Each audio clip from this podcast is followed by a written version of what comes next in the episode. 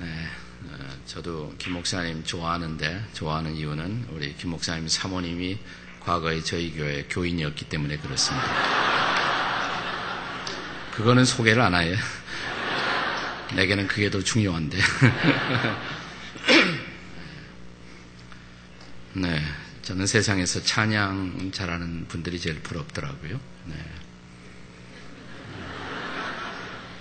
제가 성경에서 그 천국에 대한 묘사를 읽어보면 뭐 세세토록 찬양하리로다 뭐 이런 천국에서 찬양이 가장 중요한 어, 일 같아요. 근데 저 같은 사람은 천국에 가면 실직할 것이 확실합니다. 그때 여러분들이 뭐 예수님 설교 듣겠지, 제 설교 듣겠어요? 네, 찬양하는 사람들이 얼마나 부러운지 몰라요. 어, 가끔씩 제 설교 테이블 듣는 분들에게 제가 어, 이메일이나 편지를 받는데 목사님 설교에 은혜 많이 받았습니다. 근데 설교 끝에 제발 찬송은 하지 마시기 바랍니다. 예, 받았던 은혜를 다 까먹었습니다. 뭐 이런 편지가 가끔 와요. 근데 저에게도 희망은 있습니다. 어, 주님 다시 오시는 날 내 음치도 변화되지 않을까 그런 희망이 있습니다. 제 평생에 꼭 한 번 저도 성가대에 서본 일이 있는데 제가 처음 나갔던 20대에 나갔던 그 교회에서 연말에 다음에 봉사자 명단을 발표하는데 그 명, 명 단을 보고 제가 깜짝 놀랐어요. 제 이름이 성가대 가서 있더라고요. 그래서 그 교회 부목사님 역할을 하는 분에게 찾아가서 어, 떻게 제 명단이 올라갔습니까? 저는 이 찬양 성가에는 은사가 없는데요. 막 째려보시더라고요. 그러더니 이영재 목소리가 좋잖아 그러더라고요. 목소리는 괜찮죠. 별로 동의 안 하십니까? 우리 김 목사님 목소리도 좋지만 저도 괜찮죠. 네. 내 목소리와 상관없이 저는 음치입니다. 네. 뭐 그래도 계속 째려보시더니 이영재는 성경을 모르나 그래요. 무슨 성경 말입니까? 순종이 제사보다 낫다 이런 거 모르는 거야. 아, 그래서 섰어요. 할 수 없이 섰어요. 예, 평생 처음 성가대라는 데 섰습니다. 어, 저를 베이스에다 집어넣는데 문제는 제가 선 자리였어요. 예, 베이스와 테너의 경계선상에 저를 세워놨습니다. 예, 그때부터 모든 비극은 시작되었습니다. 저는 이거 보고 악보 보고 분별할 능력이 없으니까 따라가야 할 텐데 문제는 양쪽에서 다 소리가 들리는 거예요. 테너와 베이스가 함께 들린다. 어디로 따라가야 할지. 저는 그 혼란스러웠던 한 시간을 결코 잊어버릴 수가 없습니다. 네. 찬양은 참 위대한 것이라고 생각을 합니다. 우리가 성경을 읽어보면 예수님이 천국을 설명할 때 종종 잔치에 비유하십니다. 잔치에. 하나님의 나라는 어떤 사람이 큰 잔치를 배설하는 것과 같다. 하나님의 나라를 잔치에 비유하셨어요. 저는 예수님이 잔치를 좋아하셨다 이런 생각이 듭니다. 오늘 우리가 함께 읽은 본문인 텍스트인 요한복음 2장은 예수님의 공생애의 시작을 알리는 사건입니다. 근데 공생의 시작을 오프닝을 어디에서 시작하셨냐면 잔치집에서 시작하셨습니다. 결혼 잔치집에서 시작하셨어요. 저는 그것도 매우 의미가 심장하다고 생각을 해요. 여러분 잔치집이 상징하는 분위기 뭐라고 생각하십니까? 뭐 지금은 뭐 우리가 흔한 잔치 때문에 별로 잔치가 감동이 안 될지 모르지만 우리가 배고프고 가난했던 한국 시절에 이 잔치는 어, 가난한 시골에서는 최대의 소망이었습니다. 기쁨이었습니다. 잔치의 상징은 어떤 기쁨이라고 할 수가 있죠. 잔치집 그러면 풍성한 기쁨이 있는 곳 우리는 그렇게 생각할 수가 있습니다. 저는 이 땅에서 그리스도인의 삶의 상징은 물론이고 천국의 가장 커다란 특질이 바로 기쁨이 아닌가라는 생각을 합니다. 기쁨. 오늘 새벽 시간에도 제가 이 기뻐하는 삶에 관해서 같이 나누었습니다.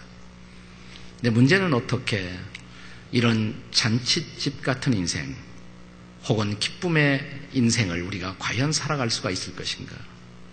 우리 인생에는 우리의 기쁨을 빼앗아가는 수많은 사건들이 계속해서 우리를 찾아옵니다. 그럼에도 불구하고 인생은 정말 축제일 수가 있는가라는 그런 질문을 던지지 않을 수가 없습니다. 예수님은 그렇다고 대답을 하세요. 그렇다고. 오늘 본문의 사건은 우리가 잘 아는 사건이죠. 네. 잔치집에서 포도주가 떨어졌단 말이죠. 예수님이 기적을 통해서 포도주를 공급하신 사건입니다. 술 좋아하시는 분들은 거기에서 굉장한 위로를 받으시죠. 네, 중요한 것은 어, 포도주가 저는 아니라고 생각해요. 포도주가 상징하는 것이 더 중요하다고 생각합니다. 유대인들의 그 속담 가운데 지금까지 쓰여지는 속담 가운데 이런 속담이 있습니다. 포도주가 없으면 기쁨도 없다네. Without wine there is no joy. 포도주가 없으면 기쁨도 없다네. 뭐 이런 말이 있어요. 이 잔치집에서 포도주가 떨어졌다는 것은 슬픔이죠. 비극이죠. 근데 주님은 기적을 통해서 다시 기쁨을 공급해 주셨습니다. 저는 그리스도인들이 정말 기쁨을 가지고 살아가는 모습을 보고 싶습니다. 제가 어제도 잠깐 말씀을 드렸습니다만 저는 배우고 싶어서 선교사님들 따라다니다가 예수를 믿게 되었는데 한번 그 영어를 가르치던 선교사님이 저에게 이런 질문을 했던 것을 제가 오랜 세월이 지나간 지금도 잊어버릴 수가 없습니다. 미스터 리, 우리 한국 사람들은 교회 바깥에서 만나면 아주 재미있고 얘기도 잘하고 그러는데 갑자기 교회당 안에만 들어가면 다 울고불고 그러느냐고 이해가 안, 안 이해가 잘 되지 않는다고 그러세요. 네. 그리고 이렇게 엄숙하고 울고 제가 대답이 궁했습니다. 근데 그때가 마침 사순절이고 고난주간이 가까운 때라 제가 대답이 궁해서 이런 대답을 했습니다. 아, 그것은 다른 이유가 아니라 우리 한국 크리스천들이 예수님의 십자가의 죽으심을 묵상하기 때문에 그렇습니다. 그랬어요. 그러니까 그분이 웃으면서 하는 소리가 그러면 그 주님이 부활하신 것은 잊어버렸나요? 그러시더라고요. 부활하신 것은 잊어버렸나요? 그 말이 잊어버리지 않아요. 부활하신 주님 다시 사셨고 우리와 함께 계시고 여기도 계시다면 여러분 기뻐해야 할 이유가 있잖아요. 별로 기쁘지 않으십니까? 네. 안 기쁘신 모양이에요. 하여튼 뭐 뭐라고 그래도 무조건 아멘 하기로 결심하신 분이 있어요. 어떤 한국의 젊은이 하나가 군대 갔다가 잠시 휴가를 맡아서 집에 왔는데 아버지 표정이 엉망해요. 아버지 무슨 일이 있었어요? 아무 일 없다. 근데 아버지 표정이 왜 그래요? 그래서 아무 일 없다니까. 아버지 표정이 정말 이상해요. 무슨 일이 있는 것에 틀림이 없죠? 글쎄, 아무 일 없다니까. 글쎄, 근데 왜 그럴까? 내가 요즘 계속해서 먹는 차 하나가 있는데 그 차 때문에 그런지 모르겠다. 아, 무슨 차 마시세요? 그러니까 아버지 대답하기를. 내가 구기자 차를 마신다. 그러시더라고요. 그러니까 아버지 잠깐 기다리세요. 그러니 밖에 나가더니 뭘 사왔어요. 뭘 사갖고 왔을까요? 피자를 왔어요. 피자.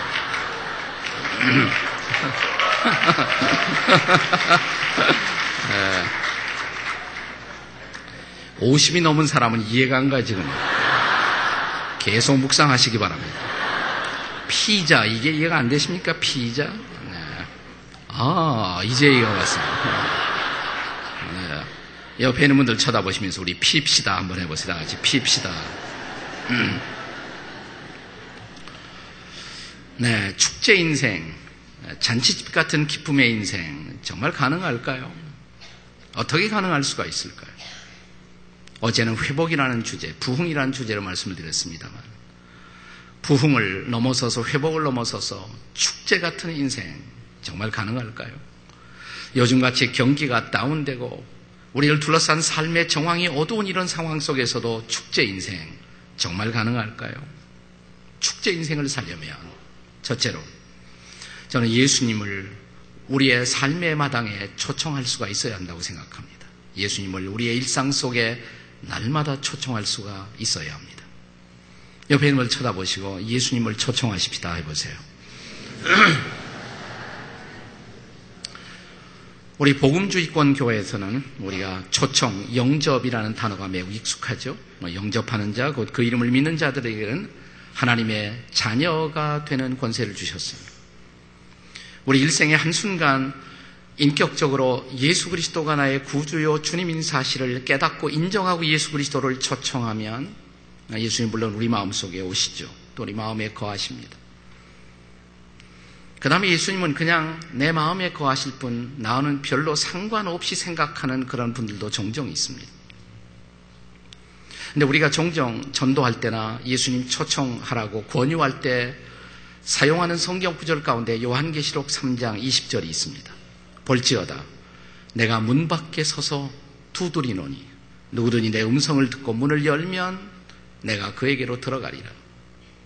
우리가 이 말씀을 보통 안 믿는 사람들에게 마음의 문을 열고 예수님을 받아들이도록 그렇게 격려할 때 이 구절을 사용하지만 사실 이 구절은 안 믿는 사람들을 대상으로 한 것이 아니라 신자들을 대상으로 한 구절입니다. 요한계시록 3장이거든요.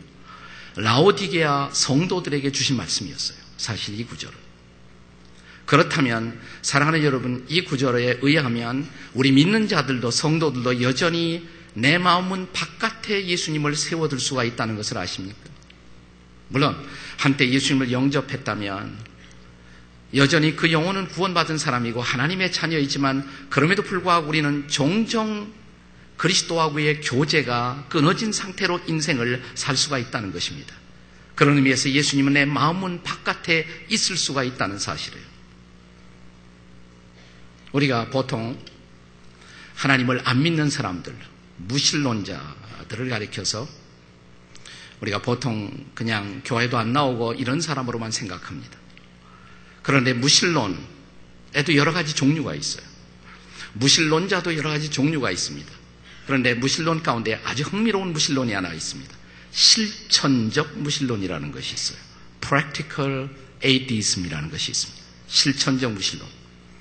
실천적 무신론자는 교회에 나오는 사람일 수가 있어요. 실천적 무신론자는 교회의 재직일 수도 있습니다. 실천적 무신론자는 평생 교회 안에서 살아온 사람일 수가 있습니다. 그런데 그 사람이 부부싸움 할 때 보니까, 부부싸움 할 때 보니까 하나님이 없는 것처럼 싸워대요. 인생의 중요한 결정을 할 때 전혀 하나님을 생각하지 않고 결정을 합니다. 실제로는 하나님이 안 계신 것처럼 살아가는 사람. 예수님을 모시고 산다고 말은 할지 모르지만 그러나 실제의 삶에 있어서 그리스도와 내가 하나님과 내가 별로 상관이 없는 사람들 이런 사람들을 실천적 무신론자 이렇게 말하는 것입니다. 혹시 이런 분은 우리 가운데 없을까요? 어떤 교회 주일학교 학생들이 어린이들이 주일날 야외 피크닉 예배를 했습니다. 온 종일 아주 신나게 이렇게 놀았습니다. 저녁 무렵이 되어서 이제 지도하던 전도사님이 아이들을 모아놓고 어린이 여러분 오늘 즐거운 시간 가졌죠? 네. 그 중에 어린이 하나를 지목하면서 대표로 오늘 기도할까요? 어린이 하나가 나와서 그날에 대한 감사의 기도를 이렇게 했다 그래요. 예수님, 하나님 예수님, 오늘 너무너무 재미있는 시간을 가졌어요. 예수님도 여기 계셨더라면 참 좋을 뻔 하셨어요. 네. 우리가 예수님 빼놓고 우리끼리 즐거운 시간 가질 수가 있습니다. 사실 예수님 빼놓고도 우리가 종교 생활을 할 수가 있습니다. 예수님 빼놓고 교회 생활도 할 수가 있습니다. 자, 교회에서 예배 드릴 때는 그렇게 간절하게 하나님을 바라보던 사람들이 교회에서 회의할 때는 예수님을 빼놓고 흥분하시는 분들이 있어요. 그 예수님은 안 계시나요, 거기? 우리는 삶의 일상에 우리의 인생의 모든 마당에 그분을 초청할 필요가 있습니다. 주님, 여기에도 와 계세요. 오늘도 함께 해주세요. 이런 기도 말이에요. 한국교회에 아주 깊은 영향을 끼쳤던 분 가운데 지금은 세상을 떠나가신 대천덕 신부님이 계시죠. 알처 토레이 신부님, 성공의 신부님이신데 사실 그분도 훌륭하지만 그분의 할아버지가 훌륭하신 분이십니다. 그분의 할아버지는 저 유명한 전도자였던 D.L. 무디와 동역을 했던 R.A. 토리, 르벤 토리라는 분이었어요. 네. 근데 그분의 영향을, 할아버지의 영향을 많이 받았어요, 사실은. 근데 르벤 토리의 자서전에 보면 그분은 아침에 일어나면 제일 먼저 드리는 기도가 있다고. 그 기도가 뭐냐면 이런 기도였습니다. 하나님, 오늘 저와 함께 해주세요. 오늘 제가 여기에 가고자 하는데 거기 갈 때 주님 함께 해주시고 내가 누군가를 만날 계획인데 그때 함께 해주세요. 주님의 영으로 저를 충만하게 해주세요. 성령 충만하게 해주세요. 주님, 제가 성령 충만하지 않다면 차라리 말하지 않도록 도와주세요. 제가 성령 충만하지 않고 말을 할 때 저는 마치 안 믿는 사람처럼 실수하고 상처 주는 저 자신을 발견하기 때문입니다. 주님, 제가 성령 충만하지 않다면 인생의 중요한 결정을 차라리 보류할 수 있도록 도와주십시오. 왜냐하면 성령이 함께 하시지 않는다면 저는 너무나 어리석은 결정을 잘하는 사람이기 때문에 그렇습니다. 성령 충만하게 해주시고 오늘 제가 가는 모든 인생의 장마다 함께 해주세요. 예수님을 우리 마음속에 모셨지만 오늘 인생의 구체적인 삶의 마당에 날마다 그분을 초청하는 여러분과 제가 되시기를 바랍니다. 왜 그래요? 저는 오늘 요한복음 2장을 함께 묵상하려고 합니다. 자, 결혼 잔치집 문제가 있었어요. 문제가 있었다는 것이 문제가 아닙니다. 문제를 해결할 수 없다는 것, 문제를 극복할 수 없다는 것이 문제지 문제 그 자체가 문제가 되는 것은 아닙니다. 중요한 것은 이런 문제를 해결할 수 있는 소스가 거기에 이미 있었다는 사실입니다. 다시 한번 요한복음 2장 2절을 다 같이 읽겠습니다. 요한복음 2장 2절 다 같이 읽겠습니다. 시작 다 같이 예수와 이 혼인잔치에, 이 결혼잔치집에 문제가 있었지만 중요한 사실은 이것입니다. 예수님이 거기에 계셨다는 거예요. 그리고 그분은 청함을 받아 거기에 오셨습니다. 예수님이 어떻게 청함을 받아서 거기에 오셨을까? 학자들은 여러 가지로 어, 추정을 해봅니다. 아마 예수님의 어머니인 마리아와 이 결혼 잔치집에 이 집과 모종의 커넥션이 있을지 모른다 이런 생각을 해봅니다. 왜냐하면 예수님의 어머니 마리아가 이 집에 가서 그 집 하인들에게 이렇게 하라 저렇게 하라 지시를 하고 있잖아요. 남의 집에 가서 우리 그 집 하인들 보고 뭐라고 지시할 수 있어요? 그거 보면 어쩌면 예수님의 어머니 마리아와 이 결혼 잔치집은 어떤 인척 관계였을지 모른다 이런 상상을 해봅니다. 가능한 생각이죠. 또 하나 더 중요한 사실이 있습니다. 오늘의 본문은 텍스트는 요한복음 2장입니다. 요한복음 2장 전에는 몇 장이 있을까요? 저는 절대로 힘든 인생을 사는 여러분들에게 어려운 질문을 드려서 여러분을 고통스럽게 할 의사가 전혀 없습니다. 그래서 아주 단순한 질문만 던집니다. 다시 한번 요한복음 2장 전에는 몇 장이 있습니까? 네, 맞습니다. 자, 1장의 마지막 부분에 보면 거기 예수님이 제자들을 부르고 계세요. 제자들. 여러 제자들을 부르십니다. 베드로를, 안드레를, 빌립을. 그런데 1장의 마지막 부분에 예수님이 부르시는 한 제자가 등장합니다. 어떤 제자일까요? 실력과 상관없이 시력만 있으면 보일 수가 있는 일입니다. 네. 나다나엘이라는 제자가 등장하죠. 나다나엘. 보이십니까? 네, 보이죠. 나다나엘. 자, 그런데 나타나엘이 요한복음 1장의 마지막 부분에만 등장하는 것이 아니에요. 요한복음 거의 끝나갈 무렵. 자, 우리 한번 요한복음 거의 끝나갈 무렵입니다. 20장을 한번 찾아보세요. 요한복음이 거의 끝나갈 무렵. 네. 때는 이제 예수님이 부활하신 이후의 사건을 보여주고 있습니다. 요한복음 20장. 21장입니다. 요한복음 21장. 요한복음 21장입니다. 자, 요한복음 21장의 2절 말씀. 요한복음 21장 2절을 우리 다 같이 한번 읽겠습니다. 성경 안 가져오신 분은 가져오신 분하고 같이 이렇게 나누어 보시면 참 좋을 것 같으네요. 자, 요한복음 21장 2절 시작. 시몬 베드로와 디두모라 하는 도마와 갈릴리 가나 사람 나다나엘과 세베대의 아들들과 또 다른 제자 둘이 함께 있더니 자 거기에 나다나엘이 등장하죠? 등장합니까? 네. 그런데 여기 나다나엘이 어디 출신이라고 적고 있습니까? 네, 갈릴리 가나 사람 나다나엘.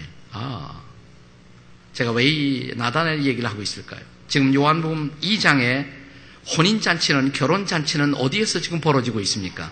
갈릴리 가나에 그런데 나다나엘이 어디 출신이라고요? 가나 출신입니다. 이 가나라는 마을은 예수님 당시나 지금이나 아주 작은 마을이에요. 조그마한 마을입니다. 자, 조그마한 시골 동네 마을에서 한 집에서 잔치가 벌어지면 그것은 그 집만의 잔치가 아닙니다. 무슨 잔치가 될까요? 네, 동네 잔치예요. 동네 잔치. 그러니까 아마 그것이 굉장히 떠들썩한 동네 잔치가 되었을 것입니다. 근데 이 동네 사람들은 최근에 중요한 뉴스 하나를 들었습니다. 그 동네 출신인 나다나엘이 예수의 제자가 되었다는 소식을. 메시아의 제자, 예수님의 제자가 되었다는 소식이 그 동네의 큰 뉴스였습니다. 그래서 동네 잔치가 열렸을 때 아마도 누군가가 나다나에게 이런 요청을 하실 수가 있었겠죠. 당신이 내가 예수의 제자가 되었다고 하는데 그 유명한 메시아 예수라는 분 그분을 한번 우리 동네에 초청하면 어떻겠느냐. 그럴 수 있을까요? 없을까요? 제가 그럴 수 없는 것을 말이나 하겠습니까? 네. 자, 어쩌면 그래서 예수님이 초청받아 오셨을 가능성이 있습니다. 어쨌든 중요한 것은 예수님이 거기에 계셨다는 사실이에요. 그는 초청받아 오셨고 거기에 계셨습니다. 우리의 삶의 마당에 문제는 끊임없이 파도처럼 다가오지만 한 문제가 지나가면 또 다른 문제가 우리를 덮쳐오지만 중요한 것은 이것입니다. 예수님이 거기에 계시다면 무엇을 두려워하시겠습니까? 그렇다면 그분을 초청하는 일은 얼마나 중요한 거죠? 중요한 일일까요? 주님 여기에 좀 함께 함께 해 주세요. 오늘 이 사건 속에서도 오늘 이 문제 속에서도 함께 하세요. 초청할 때마다 그분은 기꺼이 거기에 오실 것이고 그렇다면 우리가 무엇을 두려워하겠습니까? 인생의 문제를 넘어서서 문제 건너편에서 축제를 누리는 인생을 사모하십니까? 나의 삶의 일상에 주님을 초청하는 저와 여러분이 되시기를 바랍니다. 날마다 그분을 초청하세요. 학교에도 그분 모시고 가세요. 혼자 가서 하지 마시고. 어떻게 이 문제를 풀까 고민만 하지 마시고 주님 도와주세요. 뭐 이런 기도도 해보시고요.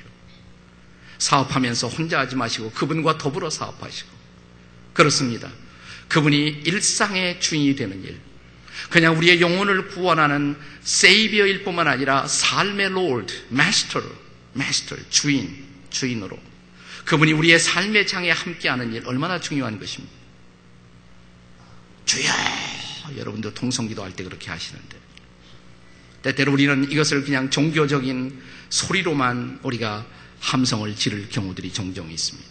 주여란 단어가 별로 의미 없이 다가오거든 때때로 좀 이렇게 바꾸어 보세요. 주여, 주님 하는 대신에 주인님, 주인님, 마스터, 주인님. 그분이 정말 저와 여러분의 삶의 주인이 되어 계실까요? 주인 되신 그분이 거기에 함께 하신다면 내 인생의 주인, 우리 역사의 주인, 만물의 주인 되신 그분이 함께 하신다면 무엇을 두려워하겠습니까? 축제 인생, 주인 되신 예수님을 초청하는 일에 있음을 잊지 마시기를 주의 이름으로 축원합니다. 축제 인생을 사는 두 번째 비밀. 그것은 주님께 그 주 예수님께 정말 기도하는 것을 배우는 일입니다.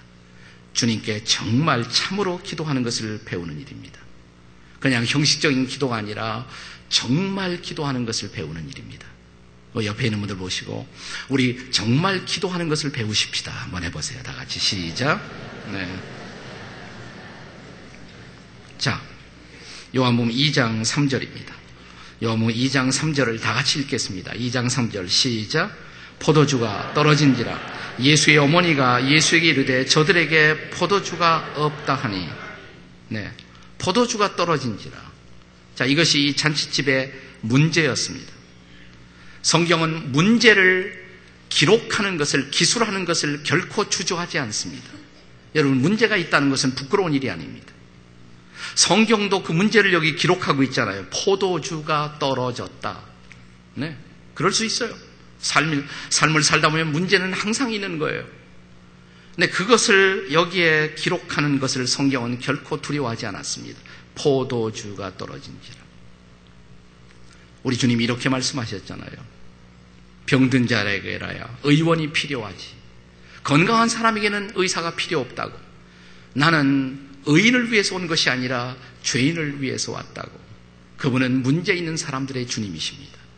그러므로 문제를 가지고 주님 앞에 오는 일을 결코 두려워하지 마세요. 여러분, 의사 앞에 온 환자는 자기 자신 앞에 정직한 일에서부터 시작해야 합니다. 선생님, 저 여기 아파요. 이게 치유의 시작이에요. 나 아파요. 내 아파도 아프지 않은 채, 문제가 있어도 문제가 없는 채, 어떻게 해결을 기대하겠습니까? 어떻게 치유를 기대하겠습니까? 성경은 문제를 말하는 것을 두려워하지 않습니다. 포도주가 떨어진지라 이렇게 성경은 말합니다. 네, 거기서 끝나지 않아요?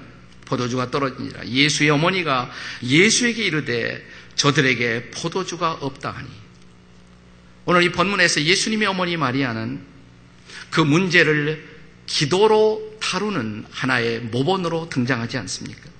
자, 예수님의 어머니 마리아가 그 문제를 가지고 누구에게 달려온 것이에요?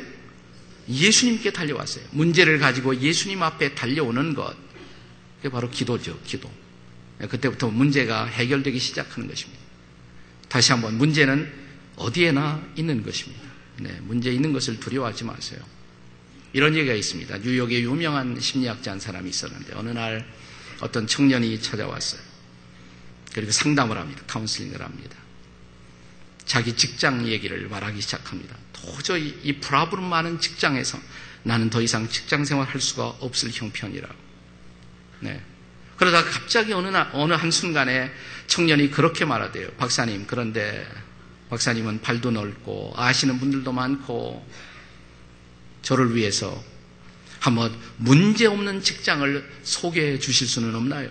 그랬더니 이분이 그러죠, 뭐 그러더래요. 그러죠. 아니, 정말입니까? 아, 정말이라고. 나 따라 나오라고. 당장이요? 예, 당장 따라 나오라고. 자기 차에 태우더래요. 그래서 몇 블록 가다가 다시 오른쪽으로 꺾더니 갑자기 세미트리 앞에, 공동묘지 앞에 세우더래요. 아, 왜 여기에 세우세요? 그러니까 이것이 문제가 없는 이 세상의 유일한 직장이라네. 여기 취직하겠는가? 문제가 없는 유일한 직장. 사랑하는 여러분, 우리는 살아있기 때문에 문제를 경험하는 것입니다. 한번 따라서 보세요. 살아있기 때문에 문제를 경험하는 것입니다. 한번 옆에 있는 사람에게 말해 보세요. 다 같이 시작. 살아있기 때문에 문제를 경험하는 것입니다. 그 문제를 내가 도대체 문제 없는 세상에서 살고 싶다. 어떻게 하시면 돼요? 돌아가시면 돼요. 네. 살아있다는 것은 문제와 더불어 살아가는 것을 의미합니다. 문제가 있다는 것은 문제가 아니에요. 문제를 극복하는 것을 배워야 합니다. 내 주님께서 당신의 제자들에게 그리스도인들에게 문제를 극복하는 놀라운 방법을 보여주었잖아요. 그것이 바로 기도입니다. 여기 마리아는 이런 기도로 문제를 다루는 모본을 우리에게 보여주었습니다. 그 문제를 가지고 달려왔어요. 예수님 앞에. 포도주가 떨어졌다. 문제를 그대로 말하기 시작합니다. 자, 그랬더니 그 다음 절 보세요. 4절. 요한복음 2장 4절 다 같이 읽겠습니다. 시작. 예수께서 이르시되 여자여 나와 무슨 상관이 있나이까 내 때가 아직 이르지 못하였나이다. 저는 요한복음 2장 4절 읽을 때마다 생각나는 이야기가 있는데 우리 한국에 기독교의 복음이 처음 들어올 무렵 지금으로부터 100년 전의 얘기예요. 유교의 한 선비가 예수에 대한 관심이 조금 생겨서 성경을 읽어보다가 요한복음 2장 4절을 보고 시험에 걸렸다고 합니다. 이해할 수 있죠? 왜 그랬을까요? 여기 예수님이 자신의 어머니 보고 뭐라고 그러셨어요? 여자요 그랬거든요. 어떻게 어머니 보고 여자요 이렇게 말할 수가 있느냐? 네, 이해할 수가 있는 거예요. 저는 그래서 성경 번역하는 분들이 왜 좀 이런 것들을 더 주의 깊게 번역을 안 했을까 이런 생각이 늘 들어요. 여기 사용된 히라보 단어는 본래 그나이라는 단어가 쓰여집니다. 히라보로 그나이. 한번 다 같이 해보세요. 그나이. 옆에 분들에게 발음이 좋으십니다. 한번 해보세요. 네. 네. 로마의 유명한 황제가 저 유명한 클레오파트라, 퀸 클레오파트라를 만났을 때 그의 입술에서 맨 처음 사용된 단어가 바로 이 단어였다고 합니다. 그나이, 그나이. 영어로 말하면 레이디죠. 레이디. 여인이시오. 이건 사실 어, 여인을 낮추는 표현이 아니에요. 여인을 아주 높이는 그런 존칭이라고 할 수가 있습니다. 미국에서는 대통령 마누라를 뭐라고 부르십니까? 네? First Lady라고 그러잖아요. Lady. 여자가 이게 사람을 낮추는 표현이 결코 아니에요. 네. 불란서 말로는 마담이죠. 마담. 네. 제가 한번 파리에 갔는데 어떤 교회에 갔는데 거기 자매들이 모여서 대화를 하더라고요. 대화의 내용은 이런 거예요. 마담이라는 단어가 얼마나 고상한 단어인지. 아, 마담이 그렇게 고상한 단어이구나. 제가 몰랐어요. 네, 무식해갖고. 자, 예배가 끝나고 아래층에서 친교실에 가서 친교를 하는데 그래서 제가 들은 얘기가 있어서 거기 있는 자매들에게 제가 이렇게 불렀습니다. 어이, 김마담, 박마담을 불렀어요. 어, 그랬더니 또 막 화를 내, 막 화를 내요. 그래서 아니, 조금 아까 제가 분명히 들었는데 당신들 대화 속에서 마담이 얼마나 고상한 단어인가를 말하지 않았느냐고. 한 자매가. 그런데요, 목사님. 김마담이 아니라 마담 킴이에요. 김마담과 마담 킴의 차이는 하늘과 땅의 차이가 있습니다. 아, 그렇구나. 제가 그때 또 배웠습니다. 사람은 죽을 때까지 배워야 하는 모양이에요. 오늘 옆에 앉은 여자분들이 앉아 계시면 하여튼 무조건 오늘은 자매님, 뭐 권사님, 집사님 이런 거 다 떼고 오늘은 그냥 마담 박, 마담 송, 마담 김 다 같이 시작 한번 해보세요. 옆에 있는 분들하고요. 네. 제가 왜 그러냐면 혹시 이 단어 때문에 시험 거는 사람이 여기도 생길까봐 지금 설명이 길어졌습니다. 예수께서 이르시되 여인이시여 나와 무슨 상관이 있습니까? 제 때가 아직 이르지 못하였나이다. 비상적으로 이 구절을 읽으면 마치 예수님께서 마리아의 요청을 거절한 것 같은 인상을 받을 수가 있습니다. 그러나 예수님 어머니 마리아는 그것을 예수님의 거절로 받아들이지 않았습니다. 그것이 중요한 것입니다. 자, 5절 다 같이 읽겠습니다. 5절 다 함께 읽습니다. 시작. 그의 어머니가 하인들에게 이르되 너에게 무슨 말씀을 하시든지 그대로 하라 하니라.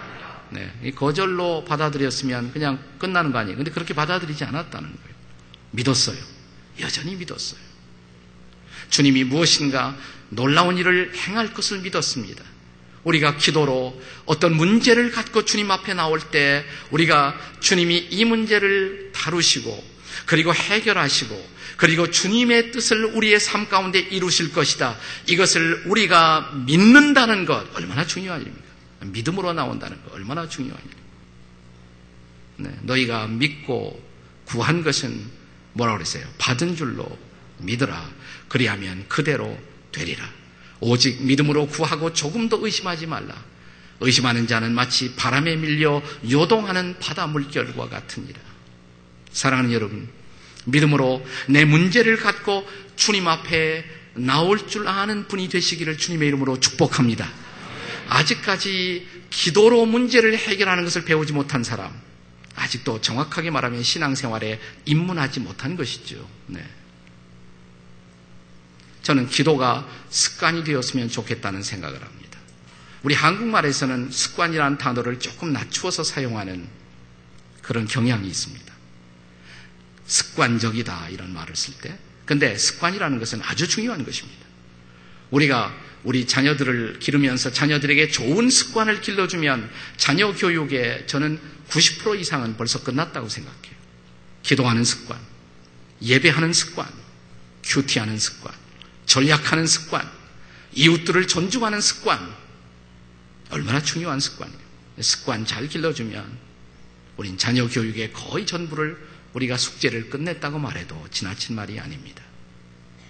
여러분, 기도를 습관으로 만들어야 합니다.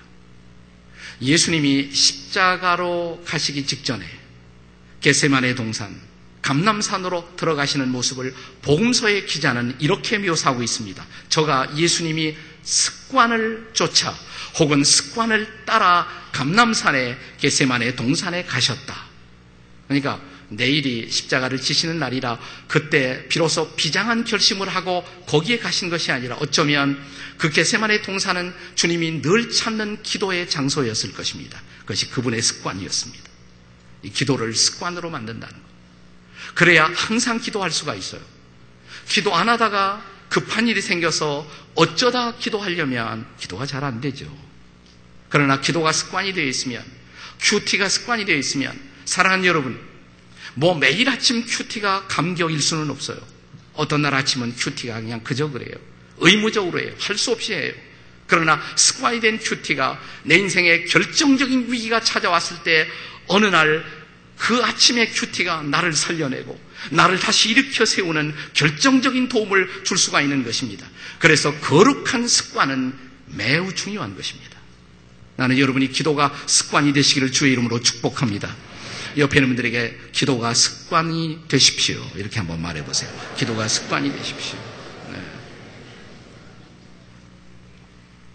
그렇지 않으면 기도해야 할 때 기도하지 못해요.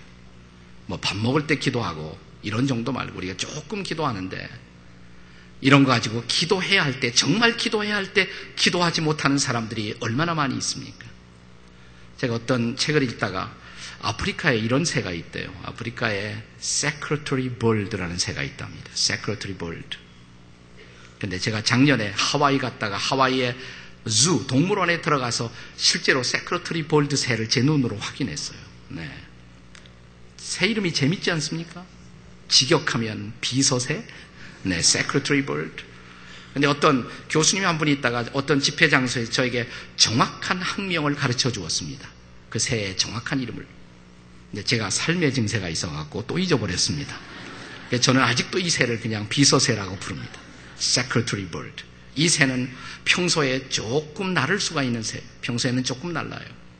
그런데 결정적인 위기를 느끼면 날을 수 있는 새가 날지 못하고 기다가 붙잡히는 새. 저는 이 새에 대한 묘사를 읽고 있다가 제 마음속에 얼른 느낀 것이 뭐냐면 꼭 내 꼬라지 같구나 이런 생각이 들었어요. 내 모습 같구나. 날아야 할 때 날지 못하는 새. 날 수 있는 날개를 주었지만 이 칠면조 비슷해요. 다리도 상당히 길고. 근데 제가 하와이의 그 주에서 보았던 그 새도 그냥 날기를 바라고 한참 지켜봤는데 날지 않고 계속 기더라고요. 이상하게. 근데 실제로 날 수 있는 새인데 말이죠. 날개를 갖고 있고 날 수 있음에도 불구하고 날지 못하는 새. 여러분 우리가 예수를 만나는 순간 하나님의 자녀가 되는 순간 주님께서는 저와 여러분에게 기도의 날개를 주신 것을 믿으시기 바랍니다. 우리는 이 나래를 펼치며 비상할 수가 있습니다. 우리는 우리의 환경을 초월할 수가 있습니다. 그리고 승리할 수가 있습니다. 그러나 그럼에도 불구하고 날아야 할 때 날지 못하는 새. 사랑하는 여러분, 그래서 우리에게 날개를 펴는 연습이 필요한 것입니다. 기도의 습관이 필요한 것입니다. 사랑하는 여러분, 예수를 믿어도 우리의 삶에 있어서 환란이나 고통은 면제되지 않습니다. 그것이 주님의 말씀이에요. 예수 믿으면 결코 고통 없음. 라고 주께서 약속하셨다면 우리는 고통을 기대하지 말아야 합니다. 그러나 주님은 그런 공수표 약속을 하지 않았어요. 우리 주님이 이렇게 약속하지 않았습니까? 너희가 세상에서는 환란을 당하나 안 당하나 그랬어요. 당하나 그랬어요. 예수를 믿어도 환란은 있습니다. 고통은 다가옵니다. 너희가 세상에서 환란을 당하나 그 다음에 뭐예요? 담대하라. 내가 세상을 이기었노라. 주님의 약속은 예수 믿기 때문에 환란이 면제된다고 약속한 것이 아니라 환란은 오지만 고통은 찾아오지만 문제들은 다가오지만 그러나 그럼에도 불구하고 승리를 약속하신 것을 믿으시기 바랍니다. 그리고 그 승리는 기도로부터 출발한다는 사실입니다. 기도의 날개를 펼치시기 바랍니다. 옆에 분들에게 기도의 날개를 펴세요. 한번 하세요. 그래도 뭐 계속 인상만 쓰고 있어요. 인상 쓰지 마시고 날개를 좀 펴세요. 자, 옆에 사람 쳐다보고 기도의 날개를 펴시다 한번. 네. 뭐 그래도 초질관 변하지 않는 표정이 있어요. 그분들에게 이렇게 물어보십시오. 문제가 뭡니까 도대체? 네. 축제 인생을 살고 싶어요? 문제를 넘어서는 진정한 축제 인생을 첫째로 뭐라고 그랬어요? 예수님을 초청하세요. 내 모든 삶의 일상의 삶의 마당에 그분을 초청하세요. 그분과 함께 같이 계세요. 그리고 둘째는 그분에게 기도하세요. 정말 기도하세요. 그분 앞에 참으로 기도하세요. 그리고 세 번째로 그분에게 순종하세요. 그분의 말씀을 붙들고 그분에게 순종하는 삶을 배우셔야 합니다. 자, 계속되는 말씀을 읽겠습니다. 5절 다시 한번 읽겠습니다. 요한복음 2장 5절 다 같이 읽겠습니다. 2장 5절 다 같이 시작. 그의 어머니가 하인들에게 이르되 뭐라고 말씀하신 거예요? 마리아가 하인들에게 주신 말씀. 순종하라 이 말이죠. 그가 예수님이 무슨 말씀을 하시든지 뭐예요? 그대로 하라. 순종하라 이 말이에요. 자, 이제 이 본문에 나타나는 소위 이 잔치집의 하인들, 이 하인들이 이 순종의 주인공으로 등장합니다. 우리가 본받아야 할 순종의 모본으로 이제 등장하는 모습을 보십시오. 자, 7절입니다. 요한복음 2장 7절을 다 같이 읽겠습니다. 2장 7절 다 같이 시작. 예수께서 그들에게 이르시되 항아리에 물을 채우라 하신즉 아구까지 채우니. 네. 자, 예수님이 하인들에게 이제 이렇게 말씀하십니다. 자, 그러면 항아리에 물을 채우라. 아구까지 채우라. 여러분, 지금 이 잔치석상에서 필요한 것은 뭡니까? 뭐가 필요해요? 포도주가 필요해요. 근데 예수님은 무엇으로 채우라고요? 물을 채워라. 아구까지 채우라. 선생님, 우리가 필요한 것은 포도주인데요. 이런 항의 한 번쯤은 당연한 사실이 아닙니까? 그런데 여기 하인들의 모본을 보세요. 하인들은 어떻게 했다고 그랬어요? 아구까지 채우라 하신 즉, 아구까지 채운 즉, 순종입니다. 순종이에요. 자, 계속되는 말씀. 8절입니다. 요한무 2장 8절 다 같이 읽겠습니다. 시작. 이제는 떠서 연회장에게 갖다 주라 하심에 갖다 주었더니, 자, 잔치를 주관한 분에게, 그리고 궁극적으로는 손님들에게, 이제 갖다 주어라. 갖다 주라. 뭘 갖다 주라는 거예요? 물을 갖다 주라. 그때 여러분이 하인의 입장이라면 이렇게 말하는 것이 가능하지 않습니까? 선생님, 지금 사람들은 포도주를 기다리고 있습니다. 물 갖다 주었다가 누굴 물 먹이냐고 그러면 어떻게 대답하겠습니까? 그런데 성경은 이렇게 말합니다. 갖다 주라 하심에 뭐예요? 갖다 주었더니.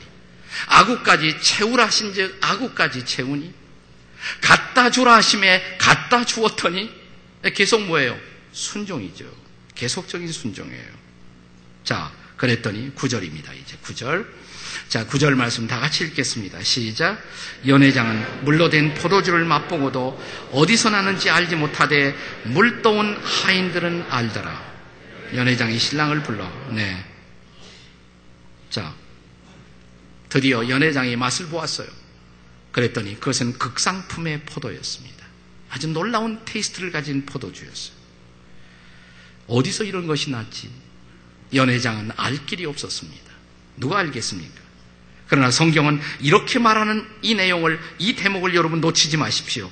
성경은 이렇게 기록합니다. 구절에서 물 떠온 하인들은 알더라. 이게 너무 중요한 거예요.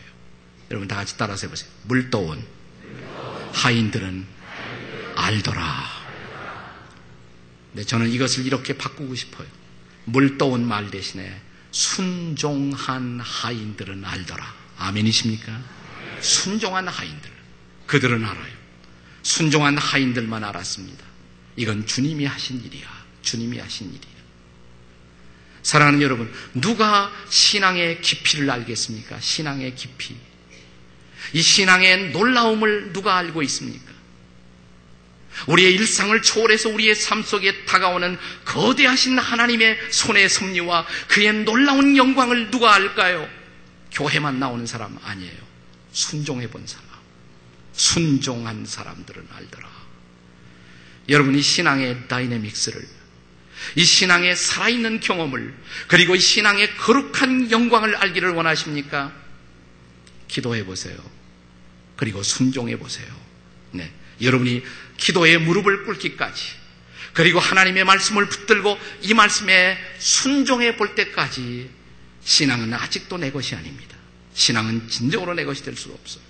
그냥 교회만 나오는 사람들, 형식적으로 나오는 사람들, 소위 nominal Christian, name only Christian, 명목상의 기독교인들.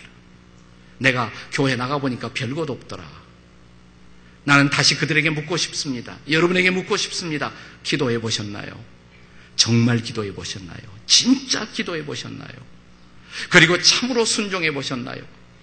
때때로 주의 말씀은 내 이성을 거스릴 수가 있습니다. 저는 기독교가 결코 반이성적인 혹은 반지성적인 종교는 아니라고 생각합니다. 그러나 기독교는 단순히 이성적 종교도 아닙니다. 기독교는 이성을 초월하는 종교입니다. 그래서 파스칼은 이렇게 말합니다. 팡세의 저자인 저 유명한 기독교 철학자인 파스칼은 이런 말을 했습니다. 내 이성이 십자가에 못 박히는 바로 그 순간 하나님의 기적은 내 인생 속에 시작되었다고. 내 이성의 한계를 깨닫고 내 인생이 얼마나 한계가 있는가 그 한계를 깨닫고 주님 앞에 무릎 꿇는 바로 그 순간 사랑하는 여러분 그 순간이 기적의 드라마가 시작되는 순간일 것입니다. 하나님의 놀라운 간섭이 개입이 내 인생 속에 시작되는 것을 믿으시기 바랍니다. 여러분, 내 이성을 넘어서서 전능하신 주님의 말씀을 붙들고 그 말씀 앞에 순종을 결의해 보신 적이 계십니까? 내가 주의 말씀 붙들고 살겠습니다. 그렇습니다. 그때 비로소 이 놀라운 사건들이 일어나는 것입니다. 자, 이제 사건은 어떻게 전개되고 있습니까? 10절 우리 다 같이 읽겠습니다. 10절. 10절 다 같이 읽겠습니다. 시작. 말하되 사람마다 먼저 좋은 포도주를 내고 취한 후에 낮은 것을 내거늘 그대는 지금까지 좋은 포도주를 두었도다 하니라. 네. 보통 우리가 그 뭐 신장 개업 하는 그런 식당에 가보면 처음엔 다 맛이 괜찮죠. 근데 석 달 후 혹은 여섯 달 후, 1년 후 가보면 맛이 그게 아니에요. 예, 오프닝 할 때하고 전혀 달라져 있죠. 그런데 오늘 이 갈릴리 가나의 혼인 잔치에서 포도주 맛을 보았던 사람들의 이 고백을 들어보십시오. 보통 이런 잔치집에 가면 처음에 좋은 것이 나오다가 마지막에 형편없는 것들이 나오는데 이 집은 갈수록 좋아진단 말이에요. 갈수록 좋은 포도주가, 갈수록 좋은 것이 나온다. 저는 여기서 신앙생활의 진정한 픽처를, 그림을 발견합니다. 신앙의 진정한 그림. 갈수록 좋아지는 것. 환란도 있습니다. 역경도 있습니다. 고통도 있습니다. 그럼에도 불구하고 진정한 신앙의 길은 갈수록 좋아지는 것. 죽음은 인생 최후의 절망, 그리고 마지막 절망일 것입니다. 그런데 바울 사도는 자기의 마지막 죽음이 자기를 향해 서서히 다가오는 모습을 보고도 자기 육체가 노쇠하고 낡아가는 모습을 보면서도 그는 이렇게 고백합니다. 우리가 아니 내가 결코 낙심하지 아니하노니 내 겉사람은 후피하지만 내 육체는 쇠하지만 내 속사람은 날마다 새로워진다. 날마다 새로워진다. 인생의 화원 속에도 그의 속사람이 새로워지며 하나님을 바라보는 거룩한 영광에 사로잡혀 있던 바울의 모습을 보십시오. 신앙은 그런 것입니다. 갈수록 좋아지는 것. 오늘은 어제보다 더 좋을 것입니다. 그리고 내일은 오늘보다 훨씬 더 좋을 것입니다. 그것을 믿으십니까? 물론 인생의 길에 포도주가 떨어져서 당황하는 그런 순간이 찾아옵니다. 물론 인생의 순간에 마라의 쓰리쓴 체험이 우리에게 다가올 수가 있습니다. 가나안의 꿈을 안고 광야를 떠났지만 광야를 향해서 출발했지만 사흘길 사흘 동안 물 한 모금 마시지 못했어요. 얼마나 죽을 지경이었을까요? 그러다가 드디어 샘물을 우물을 발견했습니다. 얼마나 기뻤을까요? 정신없이 그 물을 퍼마셨을 것입니다. 그 물은 마실 수 없는 물이었어요. 쓴 물이었습니다. 그 물을 토해내고 병들어 눕고 신음하고 고통하고 원망하기 시작했습니다. 그래서 그 땅의 이름은 마라가 된 것이죠. 삐를 쓰다, 쓰리 쓴 땅. 이 고통스러움의 땅, 인생의 주원이, 삶의 행로 속에는 이런 마라의 쓰리쓴 체험도 우리를 기다리고 있습니다. 그러나 모세가 부르짖어 기도하기 시작했을 때 하나님이 이렇게 말씀하십니다. 야, 너 거기 나무가지 있지 않니? 아주 가까운 곳에 나무가지 하나가 있었어요. 그 나무가지가 무엇을 상징할까? 뭐 이런 건 여러분 고민하지 마세요. 네. 저는 이렇게 생각합니다. 해결은 아주 가까운 곳에 있었어요. 근데 그 나무가지가 기도하기 전까지는 보이지 않았어요. 기도하는 순간 보였어요. 그리고 하나님은 이렇게 말씀하십니다. 그 나무가지를 던지라. 던졌어요. 마라의 쓴물 속에 던졌습니다. 그 순간 그 쓴물이 어떻게 됐어요? 달아졌잖아요. 그 단물을 마신 감격을 상상해 보세요. 그들이 늘 단물을 마셔왔다면 어제도 그제도 그끄저께도 항상 단물을 마셔왔다면 오늘의 단물도 단물은 아니었을 것입니다. 어제는 쓴물을 마시고 병들고 어제는 그 쓴물을 마시고 토해내고 어제는 그 쓴물을 마시고 모든 것을 절망해버린 바로 그 땅. 그러나 기도가 시작되고 하나님이 하나님의 명령을 따라 순종하고 나무가지를 던졌더니 그 물은 단물로 변했습니다. 그 단물을 마셨을 때의 놀라운 감격은 얼마나 대단했을까요? 이 사건을 체험시키면서 하나님은 이스라엘 백성들에게 지금까지 한 번도 계시하지 않았던 자신의 이름을 계시하십니다. 내 이름은 말이야 야외 라파 치료하는 여호와야 치료하는 여호와. 그는 쓴물을 단물로 치료하는 여호와인 것을 믿으시기 바랍니다. 여러분 치유라는 것을 너무 좁게만 생각하지 마세요. 내 육체를 치료하시는 분. 물론 저는 우리의 육체의 병을 치료하시는 주님을 믿습니다. 그러나 그는 육체만 치료하시는 분이 아니에요. 그는 환경도 치유하십니다. 쓴물도 단물로 치유하셨어요. 그는 우리의 가정도 치유하십니다. 믿으시기 바랍니다. 그는 우리의 비즈니스도 사업도 치유하십니다. 믿으시기 바랍니다. 그는 이 불의하고 그리고 이 어두운 이 세상도 치유하시는 바로 그런 하나님이십니다. 우리가 그분의 주권 앞에 엎드리기 시작한다면 그리고 하나님이 우리의 역사 속에 개입하면 치유는 일어납니다. 그리고 그는 오늘 밤도 이렇게 말씀하십니다. 내 이름은 말이야 야외 라파 치료하는 여호와야. 치료하는 여호와야. 그는 이 놀라우신 하나님을 체험하고 이스라엘 백성들은 마라의 땅에서 벌떡 일어섭니다. 그리고 행진을 계속합니다. 마라에서부터 약 11km, 11km, 뭐 7, 7마일 정도밖에 되지 않을 거예요. 남쪽으로 조금 내려오면 엘림이라는 곳에 도착합니다. 엘림. 그 엘림이라는 곳에 도착했더니 거기에 뭐가 있었냐면 물샘이 12개나 있었어요. 여러분 사막에서는 단 하나의 샘도 귀한데 거기에 샘이 몇 개가 있었다고요? 12개. 거기다가 팜추리가 종려나무가 70그루. 자, 이 정도면 뭡니까? 사막에 뭡니까? 아예 오아시스가 아니죠. 환상의 오아시스입니다. 네, 환상의 오아시스예요. 여러분, 조금 전까지 마라의 땅에서 그러니까 11km, 7마일 전방에서 그들은 불평하고 원망하고 그리고 병들어 누워서 하늘을 원망하고 모세를 지도자를 원망했습니다. 네, 하나님이 그들의 기도를 들으시고 그들의 인생 속에 개입하신 후 그들이 11km를 남쪽으로 조금 행진했더니 오늘 여러분들이 교회에 오시기 위해서 대부분 11km 이상 거리에서 다 여기에 오셨을 거예요. 그런데 11km를 왔더니 엘림이 기다리고 있었어요. 다시 말하면 뭐가? 환상의 오아시스가, 환상의 오아시스. 그런데 조금 전까지 그들은 원망하고 있었습니다. 조금 전까지 그들은 불평하고 있었습니다. 조금 전까지 그들은 탄식하고 있었습니다. 왜 그랬을까요? 간단해요. 엘림이 보이지 않아서. 엘림이 보이지 않아서. 그러나 이것을 기억해 주십시오. 엘림은 보이지 않아도 예비되어 있다는 사실을. 따라서 하세요. 엘림은 보이지 않아도 예비되어 있습니다. 한번 해보세요. 옆에 사람에게 시작. 엘림은 보이지 않아도 예비되어 있습니다. 네. 오래전에 우리의 조국인 한국 땅에 6.25 전쟁이 일어났을 때 이 전쟁을 취재하던 종군 기자 한 사람이 있었어요. 포탄이 나르고 있는 전선을 뛰어다니다가 참호 속에 팍스홀에 들어가 있는 흑인 병사 한 사람에게 녹음기를 갖다 댔습니다. 그리고 질문을 했다고 합니다. 이 순간 당신이 구하는 것은 무엇입니까? 당신은 무엇을 생각하고 무엇을 구하고 싶습니까? 그때 흑인 병사의 대답이 전 세계에 타전이 되었어요. 아주 놀라운 말이 되었습니다. 세 마디 영어로.